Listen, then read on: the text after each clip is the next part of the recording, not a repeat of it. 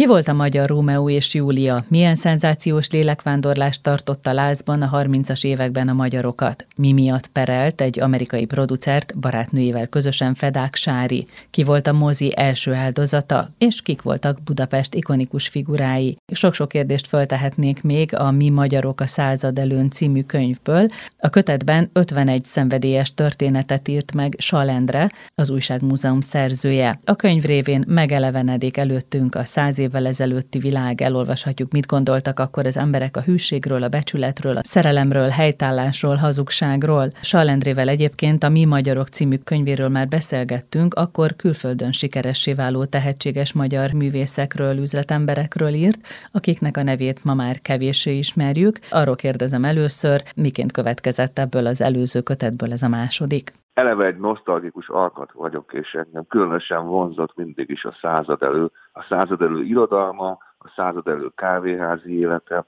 a század előnek a stílusa, úgyis hát ne felejtsük el, hogy hát fantasztikus, ha csak veszük az öltözködést, vagy veszük a, az épületeket, vagy a bútorokat, hogy, hogy, hogy mennyire stílusos volt, és mennyire különleges. Na ez a világ engem mindig is vonzott, és szerettem volna egy kicsit belecsöppenni ebbe a világba, és megismerni az akkor élő embereknek a gondolatvilágát, érzéseit, és hát ez ösztökélt arra, hogy kutató munkába kezdjek, és ennek az eredménye lett végül is ez a Mi Magyarok a századon című kötetem. Én nem mondom azt, hogy a folytatása az elsőnek, de annyiban igen, hogy itt is 51 szenvedélyes történetet olvashatnak az emberek, és hát olyan különleges századelős történeteket, életutakat, amelyekből én szerintem lehet gazdagodni, és le lehet mondani tanulságot, ugyanis rengeteg olyan történet van, amelyben tetten érhető például a hősiesség, az ármánság, az irigység, vagy éppen a szerelem, olyan emberi érzések, amik ma is bennünk vannak, de hát ugye azt gondoljuk, hogy akik száz évvel ezelőtt éltek, mások voltak, mint mi, pedig ugyanolyanok voltak, csak annyi a különbség, hogy őket már csak régi fotókon, vagy régi film híradó részleteken láthatjuk, fekete-fehérben, egy kicsit gyorsabban is mozogtak ugye a technika miatt, pedig ugyanolyan emberek voltak, mint mi, és hát szenzációs történeteket sikerült felderítenem. Mindig azon gondolkozom, hogy Rejtő Jenő vagy Karinti Frigyes honnan táplálkozott, hát szerintem csak ki kellett nyitni a 10-es években, 20-as években egy újságot, és akár még az apró hirdetésekben is olyan csodákat lehetett találni, amiből aztán ö, csodálatos írásokat lehetett ö, készíteni. Az a furcsa gondolatom támadt, amikor befejeztem a, a könyved olvasását, hogy vajon reprezentatíve ez a könyv? Tehát, hogy tényleg ennyi szélhámos, ennyi ö, pisztolyjal a másikra támadó, ennyi szerelemféltésből vagy egyéb szenvedélyből öngyilkos, ennyi magát másnak kiadó ember élt akkor, vagy egyszerűen most ugye belesűrítetted ebbe a könyvbe, ezek a témák érdekeltek téged, és ettől egy egészen túlfűtött világnak tűnik ez a, ez a század elő. Ugye reprezentatívnak nem mondanám, tehát nem a statisztikai hivatal vagyok, de az biztos, hogyha csak megnézzük azt, hogy a század előn például napi szinten több párba is volt, tehát rendszeresen párbajoztak, ugye egy sértés elég volt ahhoz, hogy karga vagy pisztolya párbajozzanak, tehát voltak vívótermek, ahol rendszeresen foglalások voltak, mert párbajoztak, vagy ha megnézzük azt, hogy a napilapokban hát az úgynevezett életútaknak, ugye elegánsabban fejezték az öngyilkosokat, egy külön rovata volt, és napi szinten 6-8-10 bejegyzés is született sajnos, vagy ha megnézzük azt, ami nagyon érdekes, hogy volt olyan időszak, amikor álgrófnőből vagy 17-et jegyeztek fel az újságok egy időben, tehát olyan hölgy, aki grófnőnek adta ki magát, és így próbált mészhez jutni. Vagy ha megnézzük azt, hogy például írok a könyvben Fedáksári szobalányáról, aki ugye hát elcsente az értékeket a lakásokból, ahol szolgált. Na most akkor kiderült az is az újságokból, hogy nem csak ő volt az egyetlen, hanem rendszeresen sokan abból éltek, hogy beálltak szobalányként, és így rövidítették meg a gazdájukat. Tehát nem reprezentatív, de viszont, ahogy mondtad, ez egy túlfűtött, szenvedélyes, egy nagyon izgalmas korszak volt, amit ugye hát a különböző háborúk belerondítottak, de én azt mondom, hogy 1914-ig az első világháború kitöréséig Budapest egy nagyon szenvedélyes, egy nagyon inspiráló, ihletet adó kulturális szempontból egy nagyon gazdag város volt, nem véletlenül, hogy Párizshoz hasonlították, Tehát ez a, ez a közeg, ez, ez ontotta magából a történeteket, nem csak irodalom területén, hanem, hanem az élet minden szinterén. Gondolkodtál azon, hogy miért volt ennyi házasság szédelgő, tehát magát sokkal tehetősebbnek mondó férfi, aki aztán elég szép volt ahhoz, hogy nők fejét elcsavarja, vagy tényleg a magasabb osztálybelinek magát kiadó nő, akik aztán férfiakra tudtak ráakaszkodni, és, és bejárták Európát. Hogy hogy lehetett az, hogy nem buktak le? Mert azért kitűnik ebből a könyvedből, hogy évekig tudták ezt csinálni, és sok-sok embert megkárosítani. A nagy különbség itt a stílust említem, tehát a század előn egy stílusosabb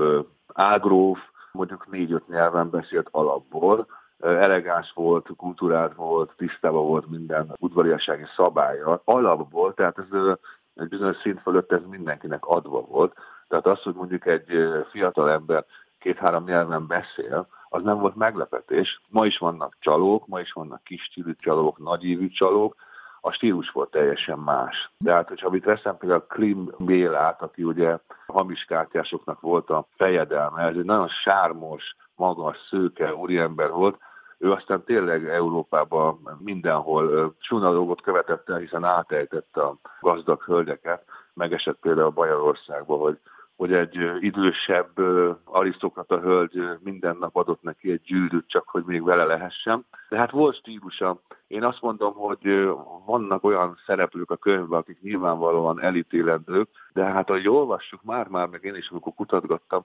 már-már drukkoltam is nekik, mert nagyon leleményesek, nagyon trükkösek, és nagyon sokszor nagyon elegánsan oldották meg ezeket a bűnöket, tehát azt mondom, hogy stílusosabbak voltak a gonosztevők is a század előtt, mint most. Na és a nők, a nők azért azt gondolnánk, hogy sokkal zártabb világban éltek, nem utazgathattak egyedül, és nem ígérhették oda a kezüket bárkinek, pénzért persze, de hát mégis. Hát mégis, ez egyébként teljesen így van, sokkal zártabb világ volt, viszont hát voltak, akik megbotlottak, hát ebben a könyvben is több olyan hölgyet találunk, akik a jólét és a pénz reményében hát elcsavarták gazdag férfiak fejét, vagy megzsarolták őket, tehát ilyen is volt, de azért ez kevésbé volt szerintem jellemző, tehát az erkölcsi érzék, meg az adott szó, azért az sokkal erősebb volt, mint manapság. Ugye van a könyvben például történet az amerikai párbajról, ahol ugye, ha valaki nem tudja, az amerikai párbaj olyan volt, mint egy fegyveres párbaj, annyi különbséggel, hogy golyót húztak a felek, és aki a fekete golyót húzta, nem a fehéret, annak egy bizonyos idő után meg kellett ölnie magát. Szerződést kötöttek, hogy öt éven belül meg kell ölnie magát, ez egy fiatal katona volt, de mivel a párbajtársa emigrált Amerikába, ezért úgy gondolta, hogy mégsem öli meg magát. Ehhez képest 26 év elteltével az úriember sétált a körúton, éppen házasodni készült, jó módban élt, és szembe jött vele az egykori párbajhőse, aki visszajött Amerikából csak azért, hogy számon kéri, hogy miért nem ölte meg magát. Nem akarom elárulni a történetnek a végét, de az biztos, hogy itt is előkerül az erkölcsi érzék, meg a tartás. Most például, ha valakivel beszélünk, akkor azt mondom, majd holnap visszahívlak. Aztán nem hívjuk vissza. Vagy persze majd a jövő héten összefutunk, és nem futunk össze. Ez régen elképzelhetetlen volt. Ma nagyon könnyen ígérünk, én próbálom ezt nem így csinálni, de régen tényleg az adott szó az akár halálos is lehetett. A könyvedből úgy néz ki, mintha mindenkinek lett volna otthon pisztolya. Pisztolyt az nagyon egyszerűen lehetett vásárolni, kiment az ember a telekítőre, és egy perc múlva tudott pisztolyt venni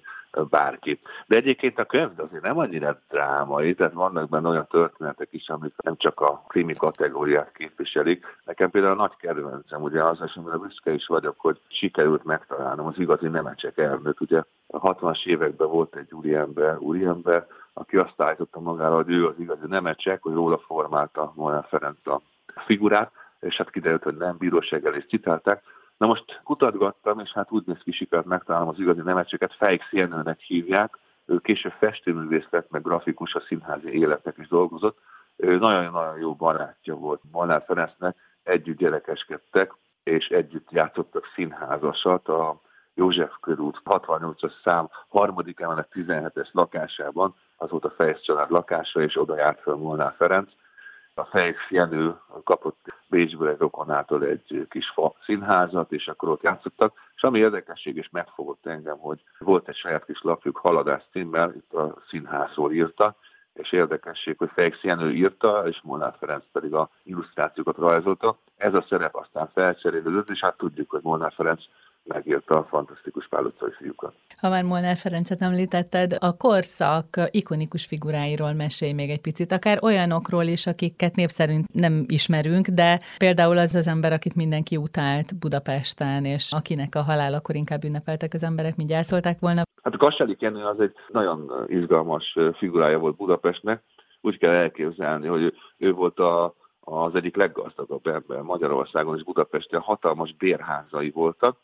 és mind a vagyonát azt az apjától örökölte, akiről tudni lehet, hogy ő építette a Habsburg felkérést, a Citadellát, és azt tudjuk, hogy a Citadella az ugye, hát azt nem szerették az emberek Budapesten, hiszen a Habsburgok építették, hogy földről a Gellért hegyről lesett le rájuk, és nem esett ez nekik jól. Na szóval a Kasselik János örökölt hatalmas vagyon, és egy nagyon befele forduló ember volt, a mániája volt az, hogy őt meg akarják rabolni és ki akarják használni, ezért mindenkitől elfordult, csak az ügyvédjével tartotta a kapcsolatot, egy hatalmas palotában élt egyébként Budapesten, és ami érdekesség, hogy akkor már volt automobil, ez a 90-es évek eleje, ő viszont eh, hagyományos hintóban közlekedett, viszont mindig le volt eh, egy bársonnyal takarva, tehát nem lehetett belátni se, hogy kiülben. És a Kasselik ilyen, eh, hogy milyen ember volt, és mennyire gazdag, hogy például csak a lovait szerette, és Párizsból hozott nekik élelmet, és fantasztikus zsolnai tálakból itatta őket.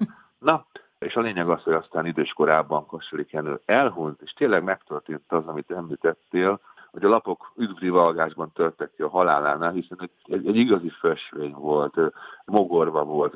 befelé forduló, és egyébként az, hogy őt meg akarják lopni, és ő ezért elzárkózik, az be is következett, és szétszabolták az örökségét, semmi nem maradt belőle. Ő is egy érdekes figura, de hogy mondjak egy pozitív eh, figurát a századő Budapestről, nekem Vendéger bácsi, Vendéger Henrik a kedvencem. Ő a bértapsoló királya volt. A századőn még működött az, hogy eh, bértapsolók a színházi előadáson a csúcsjelen előtt bemegtapsolták a színésznőket. Hát ezeket a bértapsolókat a színésznők pár koronáját eh, vették föl, és Wendinger bácsi volt az, aki 34 éven keresztül az operában és a Nemzeti Színházban is a bértapsolóknak a vezetője volt, az ő karlendítésére tapsoltak a felbérelt fiatalok, akik perecet meg belépőjévet kaptak mindezért, és Wendinger bácsi annyira elhivatott volt, hogy 34 éven keresztül minden előadásnak a főpróbáját is megnézte, hogy tudja, hogy mikor kell tapsolni, mikor jön a csúcs jelenet,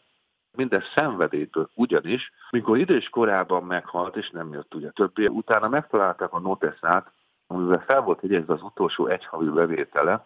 és kiderült, hogy a, az előtapsolásért, tapsolásért 70 korona bevétele volt, viszont kiderült, hogy a feleségének egy rokona meghalt, és onnan havonta volt egy nagyon komoly apanás, 2500 korona, tehát egy dúsgazdag ember volt, de olyan szenvedélye szerette a színházat és az operát és a kultúrát, hogy erre áldozta az életét. És ezzel kapcsolatban biztos vagyok benne, hogy, hogy ezeket a, a névtelen pesti hősöket például föl kell deríteni, és büszkének kell lennünk rájuk. Gondoljuk el, hogy ha Párizsban, vagy Londonban, vagy New Yorkban lett volna egy vendégelbácsi, szerintem minimum, hogy a színházak előtt valahol egy emléktáblája van, vagy egy szobra van, hiszen pont az, hogy a kultúra szenvedély meg áldozta az életét, és hát elfelejtettük, tehát mikor meghalt a tízes években, akkor még írtak róla, még, még egy-két évig emlegették a nevét, pozitív előjel, de aztán eltűnt a úgynevezett körbe, és én örülök neki, hogy sikerült őt megtalálnom. Milyen volt a színésznők státusza a század előn? Ez azért is érdekes, mert ahogyan az ember végolvassa a könyvedet, kiderül, hogy külföldi uralkodók közelébe kerülhetett az, aki színésznő volt, vagy ugye hát nyilván Amerikába is mehetett, ha szerencséje volt. Hogy a színésznőnek lenni Budapesten, az egy fantasztikus dolog volt. Ez főleg miután bejött a Néma film, és aki ott ugye a Néma filmbe szerepel,